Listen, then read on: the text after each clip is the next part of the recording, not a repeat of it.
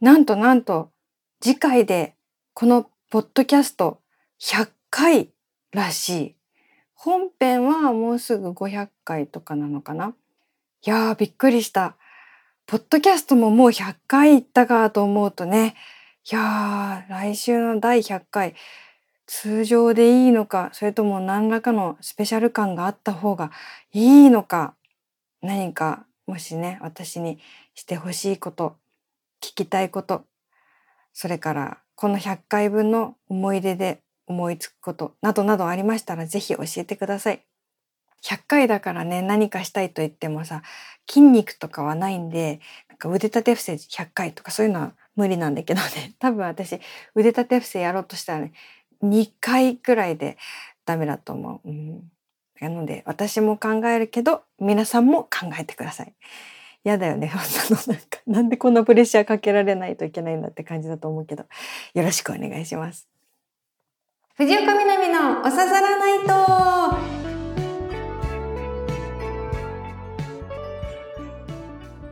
皆さんやっほー藤岡みなみです。今週もポッドキャストオリジナルでお送りしていきます。ハッシュタグは番組本編と同じおささらないとをつけてつぶやいてください。年始にねあの親戚で焼肉をした話ってちらっとだけまああのなんかお話しした気がするんですけどちょっとまたその話をするとねおじがおじっていうのはあの母の妹の夫私のいとこのお父さんなんだけどそのおじのことをおっちゃんって呼んだりしてるからちょっとおっちゃんって呼ばしてもらうんですけどおっちゃんがなんか最近すごい美味しいお肉を買ってきてくれるんですねこういう親戚の集まりの時に。でそのおっちゃんの馴染みの店なのかなでこうレアで食べても大丈夫なすごい新鮮なお肉とかすごい味わいのあるホルモンとかなんかこんな部位食べたことがないみたいな珍しいお肉とかいろんなのをね買ってきてくれてそれが全部美味しいんです。で「美味しい美味しい柔らかい」って言ってもうちっちゃい子からお年寄りまでみんなで仲良く焼肉を食べててでそのおっちゃんが「このタレがうまいねん」って言い出してでその「このタレ」って言ったこのタレ焼肉のタレなんですけどもう見るからに普通のタレなんですよ。でこのそのお肉を買ったお店でもらったのかな？なんかその10センチくらいの高さの四角いプラスチックの容器で、まあ、赤い蓋がついてるみたいなイメージできますか？うん、なんかそういうタイプでだからそのいわゆるスーパーとかに売ってる瓶に入った焼肉のタレみたいなのとは違うんだけどまあとはいえまあまあよくありそうなタレでパッケージも普通なんか中辛みたいな書いてあるだけで。でもおっちゃんが「これめっちゃ普通に見えるやろ。もう全然違うねん」とか言って「もう特別やねん」とか言って言っててで「いやそんなに?」ってなるじゃん。でもう肉というよりももはやこのタレが美味しいんだと言ってて「もうこれ食べてみー」ってもうすごいご利用ししてくるからなんかまあそんなに言うんだったらと言ってまあみんなでねそのタレを各自おのおのの小皿に入れてまあ試してみたんですね。でお肉をつけてその特別なタレにつけて食べてみたんだけどおおーみたいななんかまあ美味しいなみたいなそのでもお肉がまず美味しいからそのタレの違いっていうより何がそうさせてるのか分かんないけどまあ美味しいは美味しいみたいな。でタレがそこまで特別かどうかは分かんないけどまあでもこれだけおっちゃんが言ってるから美味しいんやろうなって思って私も私の父とかもなんかまあ美味しいね美味しいタレなんだねって感じで食べてたんですね。そしたらそのおっちゃんも「そうやろ全然ちゃうやろ!」ってもうす本当にもうこのタレ本当にすごいっていうのをずっとずっとずっと言ってて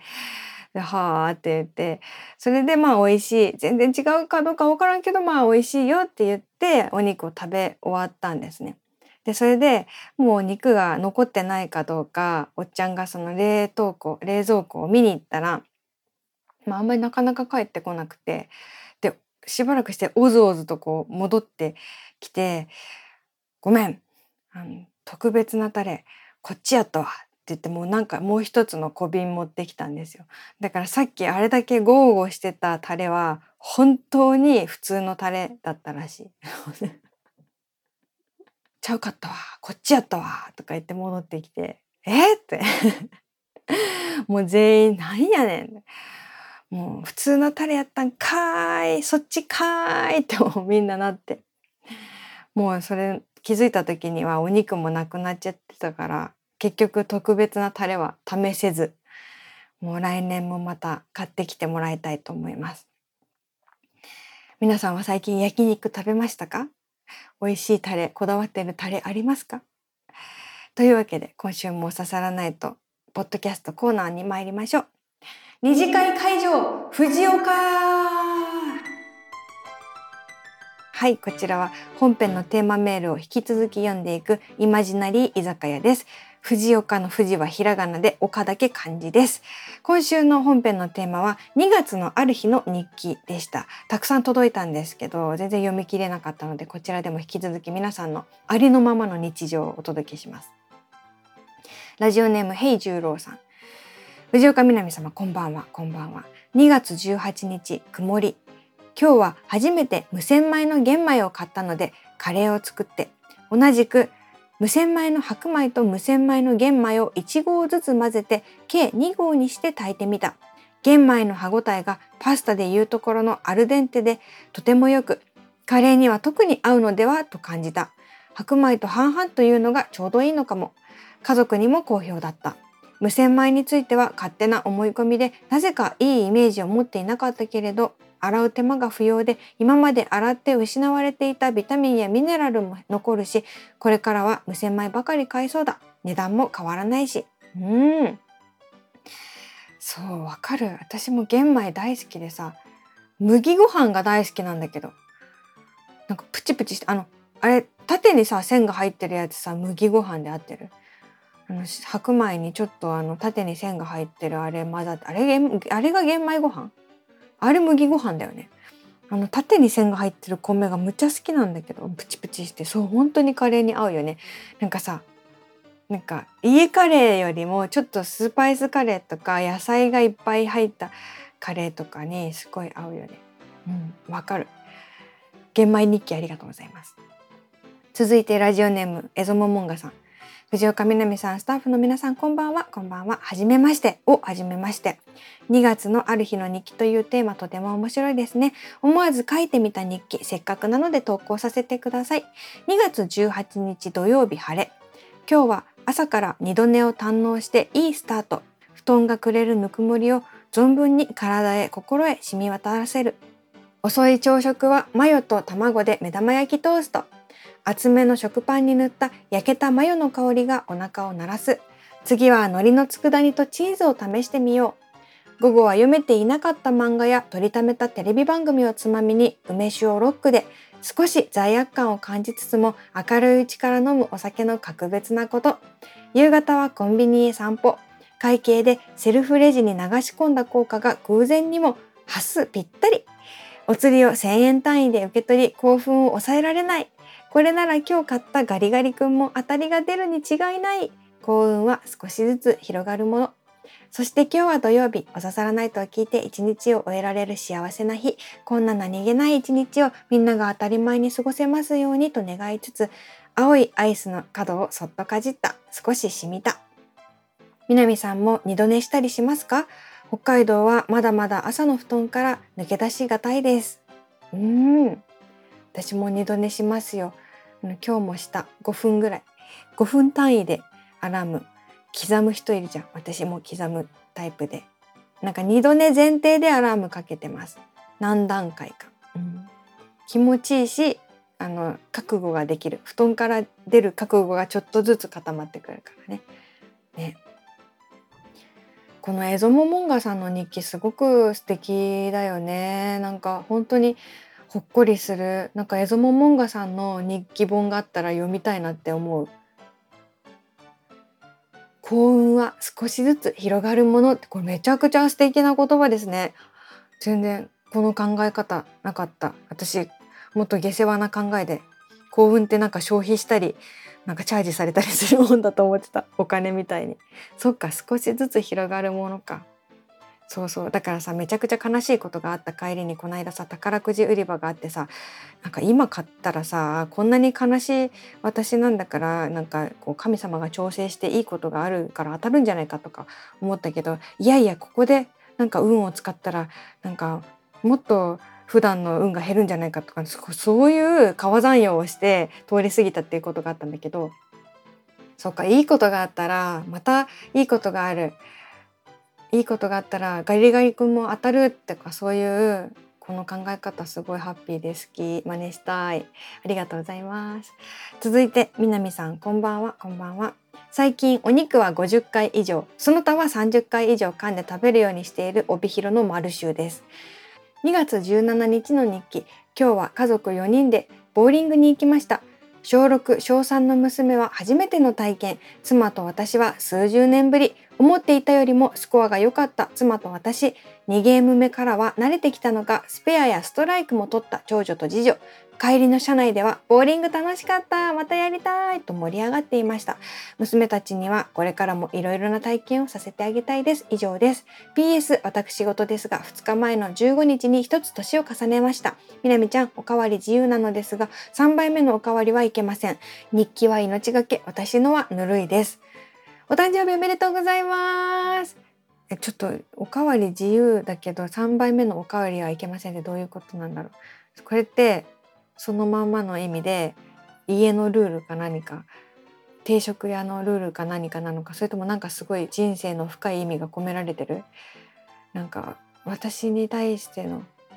メッセージじゃない。よね私がなんか普段欲張ってるみたいなことを見透かされたのかなって深読みしちゃったんだけどさすがにそれ深読みだよね。違うよね。日記は命がけ。そう。私もさこの間そういう投稿をツイッターとかでもしたんだけどそう私はね日記は本当にもう今日一日何もできなくても日記さえ書けばもういいと思えるぐらい日記には本当に命を懸ける価値があるぐらいのもんだとね日記のことを評価してるんだけど別にあの命がけでめちゃくちゃ真剣に書かなきゃいけないとかあのねぬるいのはダメとかそういう意味じゃないもちろんねぬるい日記めっちゃいいと思います。うん、ぬるくゆるくそんなね日常が残っていくって素敵じゃないですか。ありがとうございます。続いて、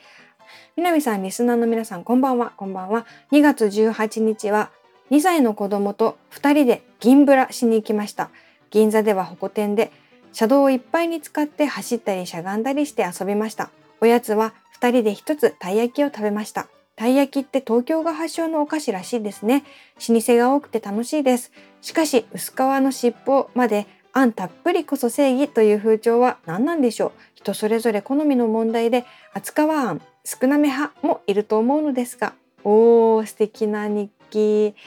銀ブラって銀座をブラブラすることだよね。なんか銀ブラってさどういうものなんだろう。よく聞く言葉だけど実際銀ブラって何なんだろう。なんか勝手に銀座という街のイメージからちょっとうんおしゃれなちょっと高級な散歩をイメージしたりするんだけど実際に銀座って行ってみると本当にこの歩行者天国がやってる時はバーンとこう開けて気持ちがよくてもちろん高級な買い物なんかしなくても十分、うん、心地よい街なんですよね。そして2歳の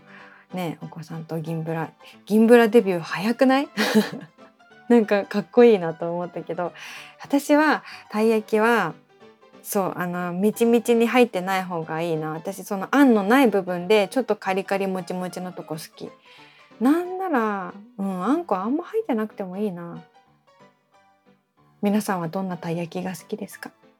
続いておささらネーム天の弱坊やさん。2月19日午後9時過ぎ天の弱坊や英会話の動画を見る。ネイティブ英語を聞いた後聞こえたままを発音してみる。違和感あり。もう一度聞く。発音してみる。違和感あり5分で挫折しかけるもどうにか20分の動画を見終わる。うーんわかる。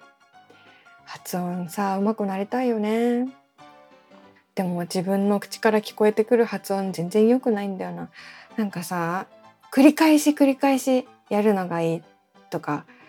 とにかくあのどんな音なのか耳で認識するのがいいとか口の中の筋肉を鍛えるのがいいとか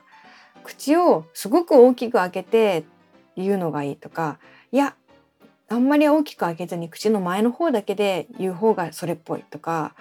あと声の高さをめちゃめちゃ低くした方がいいとかいろんなことがありすぎて本当のことがわからない。ただ最近私はもう腹をくくって発音が良くなければ話してはいけないみたいな気持ちになりすぎないように開き直って通じること伝えることメインの今度は勉強にしていこうかな。でも発音上手くなりたいよね。まださ人生あの生きているうちにさちょっぴり発音いいなっていう感じになりたいよね。なりたいな。続いて北海道札幌市おささらネーム北時はさん2024年2月14日転勤なしここに残る意味について考える採決になる。というのが短い日記の部分。南さんお晩です。これは職場で転勤の内示が出た日の日記です。書いてある通り私には移動の話がありませんでした。現在の職場に数十年勤めていて定年まで指折り数える年齢の私にとって相当な閉塞感を感じてしまいました。意を決して転勤 OK よとアピールしたんですが転勤なし。まだ閉塞感と二人三脚で歩まなければいけないかと思うと力が抜けてヘナヘナになっています。まあそれでも時間が来れば日が昇り次の土曜日が終われば日曜日が来て次の日の月曜日が来るのは時間の問題です。私の職場は人事異動のタイミングは1年に1回なのでここに残る意味について考える1年にしたいと思います。ちなみにそんなに深刻ではないですよ。日記なんで文学的な表現になってしまっているだけで、本当なら転勤なし、今日も飯がうまいくらいの感じです。うーん、そうなんですね。そっか、そういう、あの、まあ会社によってそのタイミングが、季節が違うと思うけど、3月とか4月とかはいろんな移動があったりあ移動がないっていうことが大きな衝撃だったりねある季節かもしれないですよね。そっかそっかいやなんかさなかなかさこういう話もさこう聞けないじゃん。なんかじゃあ今回のメールテーマは転勤ですとかあんまないからさなんかあの なんかこういうさ皆さんの日記にねすごい何気ない日常も集まってくると思ったし反対にすごく大きな出来事とかも入ってくるんじゃないかなって思っててなんかこう人に言うわざわざ人に言うことじゃないけど自分にとっては結構大きかったんだよみたいな皆さんの日々のあの出来事をちょっと知りたいなって思ってたから嬉しい。ありがとうございます。いろいろね思うところあると思います。本当にお疲れ様です日々。続いて同等40代サイエンスハクションさん。南さんこんばんは。こんばんは。季節外れの暖かさで雪が溶けて嬉しいような、この普通じゃない感じが怖いような。さて、2月の日記ということですが、日記はつけていませんが、上旬、中旬、下旬に分けて振り返ってみました。2月上旬、ついにコロナ陽性となってしまい、3日間寝込んでしまいました。幸い家族に移すこともなく、後遺症もなく、元気に回復することができて一安心でした。2月中旬寝坊というものをほぼ経験したことがない私がこの日はどういうわけかやらかしてしまいました。とはいえ仕事に遅刻するほどではなく身支度を整えると朝ごはんの時間がなくなってしまうレベルの寝坊でした。そんな時何も言わずおにぎりを握って車の中で食べなと渡してくれたうちの奥様ありがたい。このお礼はいつか必ず返そうと思っています。2月下旬年度末のドタバタに負けず、笑顔で日々を過ごしているはず、かっこ有限。いやー、それにしても2月はあっという間ですね。今年は一日長いのに。ほんまそれ。あの、本当にね、わかる。だってさ、ウルー年でしょ ?29 日まであるから、いつもの2月よりは短いんだけど、違ういつもの2月よりは長いんだけどそしてめっちゃさ連休もあったし祝日もあってさそれがいいことか悪いことかっていうとさこう社会人にとっては営業日が少ない中でいつもの分量をやんなきゃいけないみたいなこともあったりしてさなんかすごく大変だよね。私もなんか2月めちゃくちゃ大変でまあ、大きいイベントあったけどイベントは終わっちゃったからもうそれはね少し落ち着いたんだけど引っ越しの準備。それからもう人に言えないあれやこれ。あったりなかったりしてさもうなんじゃこりゃっていう感じの2月だったけど多分ね全員そうなんだよね。私の友達もなんか毎日のようにね短いメッセージを送ってくれる親友がいるんだけど彼女はねあ今目の前で乗るはずのバスをなぜか見送ってしまったとか今日もあの布団やベッドまでたどり着けず床で寝てしまったとか毎日そういうことを送ってきてねこの人限界だなって 本当にいつもの私じゃないってなってんのよ。多分その現象がこのリスナーさんとかもね起こってるんじゃないかなと思って心配してます。うん、続いて南さん、スタッフの皆さん、こんぱんだ、こんぱんだ。カリオササラネームメタモン2049です。2月20日火曜日の日記、年休。お母さん、義理のお母さんのケアマネ打ち合わせの日。今年度休みすぎだろ。稽古、かっこかみさん、何やらレースのハンカチの通販の割引キャンペーンとかでポチポチやっていて、かっこ Wi-Fi 環境悪し、出遅れ、お母さんと銀行行く予定はこなせそうになくて諦め、直チャレ。ケアマネさん、相変わらず積極的に何も言わない、かっこ困り。お母さんちょっとだけリハビリパンツに抵抗なくなってきたみたい。やっぱりデイサービスに柔らかめに悪態つく、かっこ困り困り。夜、スペシャ TV、菅氏顔プレシャスライブ、チケット取らなかったライブ見れてよき。アスハライドの歌詞で涙。あ、やばいドキュメンタリー映画幻を見る人の無料公開期限明日までだ今日無理だから残り見なくちゃという。いやー、お疲れ様です。あの気持ちがすごくわかる。その家族のことで、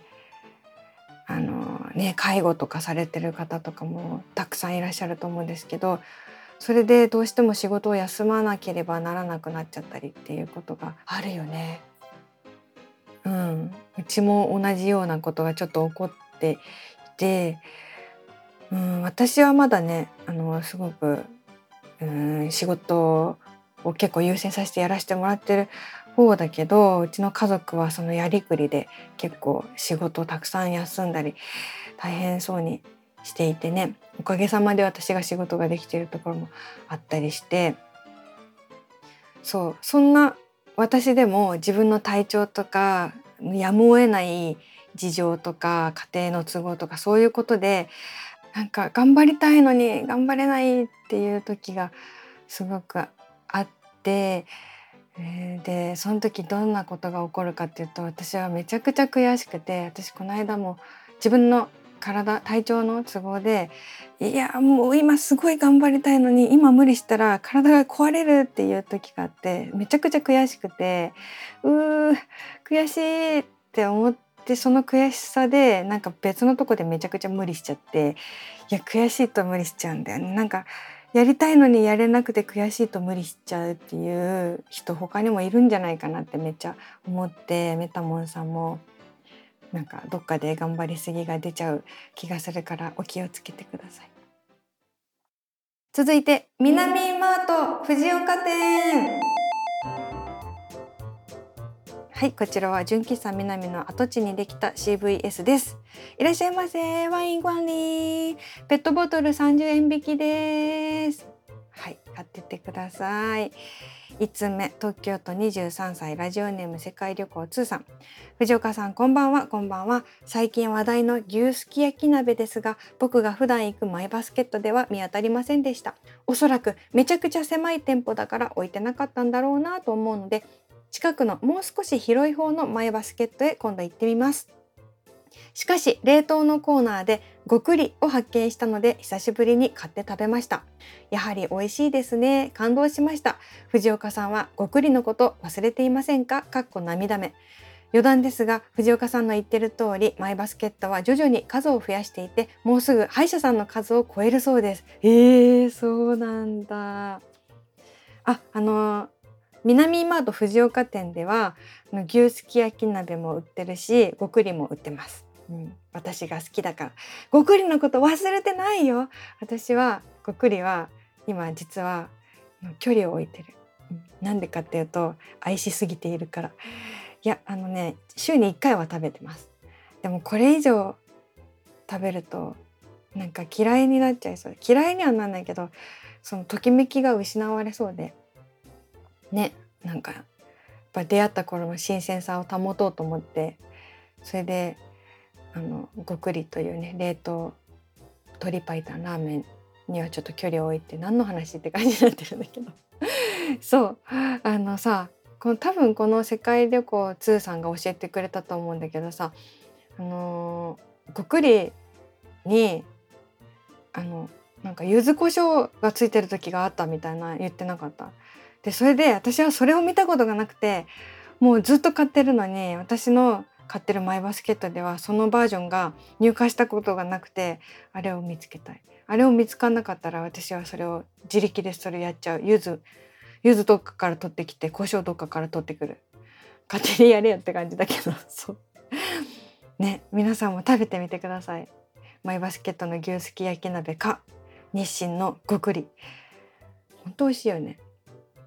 続いて南さんスタッフの皆さんこんばんは。こんばんは。やすと申します。先週のテーマ言葉の魔法についてネガティブワードをポジティブにという投稿をさせていただきましたが放送で南さんがめんどくさいを自分の辞書からなくすことはできなかったとおっしゃっていましたね。私もそれは無理でした。めんどくさいということはそれをやらなければいけない。やった方が望ましいという結論は出ていると思うので私はそのめんどくささを受け入れた上で筋肉体操でおなじみ谷本道也先生がよく言っていた筋トレはやるか？すぐやるか？というフレーズを思い出しじゃあすぐやろうと面倒なことに飛び込んでいます。これ皆さんに有効か分かりませんがえー、そうだよね。本当に解決法はすぐやるしかないんだよね。の我に返る隙間を埋めてめんどくさいなって思う前にもやる。すぐやる。今やる、ね、やり始めなければやる気は出ないって言いますからね。うんそうだよね。だからあの面倒くさいに置き換わる言葉を探す間もなくすぐ飛び込む。飛び込む。面倒くさいに飛び込め。こちらから切りかかれ。それで得たねあの達成感は本当に気持ちいいんでやったぞっていう。達成感を得に行くぞ。飛び込む。やってみよう。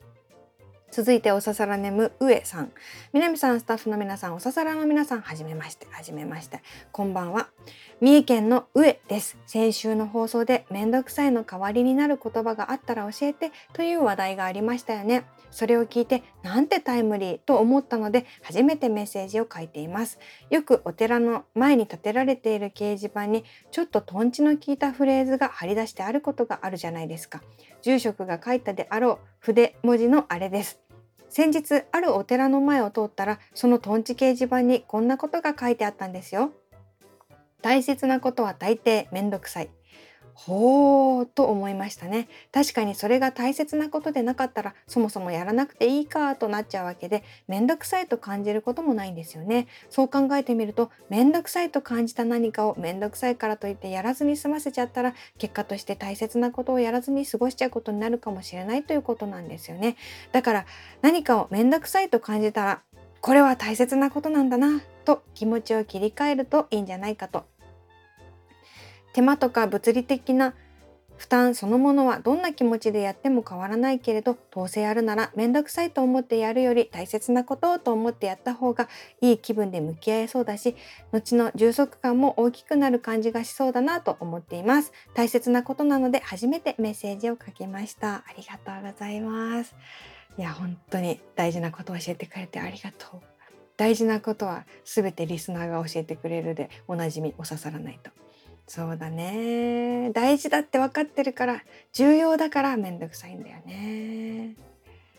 うん。そうだね。これもいいね。あーめんどくさいって言おうと思ったらそう言わずに大事。あー大切なことがある。っていうのと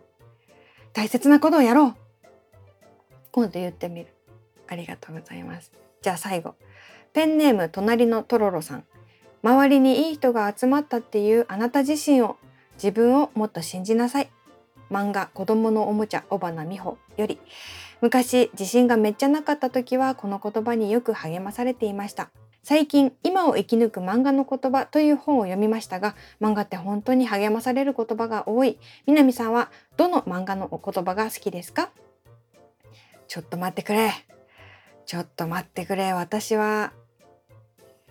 漫画子供のおもちゃ尾花美穂さんの子供のおもちゃこれを語り始めたらもう特番になってしまう。時間が足りない。あ本当にあのどの漫画の言葉が好きですかって言われたらもうこの「子供のおもちゃ」という漫画から好きな言葉10個も20個も出てくる。人生で一番人格に影響を及ぼした漫画であのリボンでね連載されていた少女漫画なんですけど、まあ、少女漫画って言ってもなんか全部キュンキュンキュンみたいなそういうのじゃなくて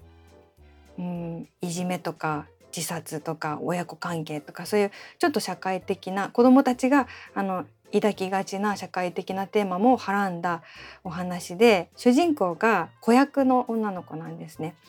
であの小さい頃からドラマとか CM とかに出ててですごく正義感が強くてうんとあとは明るくて面白い女の子なんだけどその子にめちゃくちゃ憧れたがゆえに今の私があってその漫画を読んでしまったから私は子役をやりたいと思ってしまい劇団に入り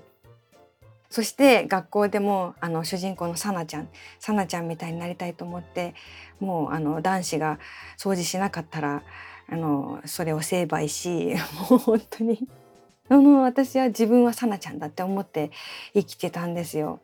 子供のおもちゃという漫画がなかったら私は今どんな人間になっていたんだろうって思っているぐらいなんですけど本当にねいい名言も多くて忘れられないあのギャグみたいなのもすごく多くて私が一番思い出すのはなんかさなちゃんがなんか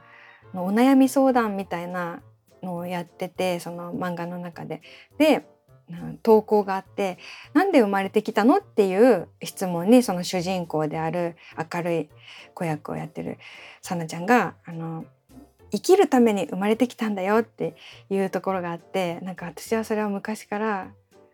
ガーンってきてそっか生きるために生きてるんだと思ってそれをもうずっとあの心の結構中心にありながら生きてたな。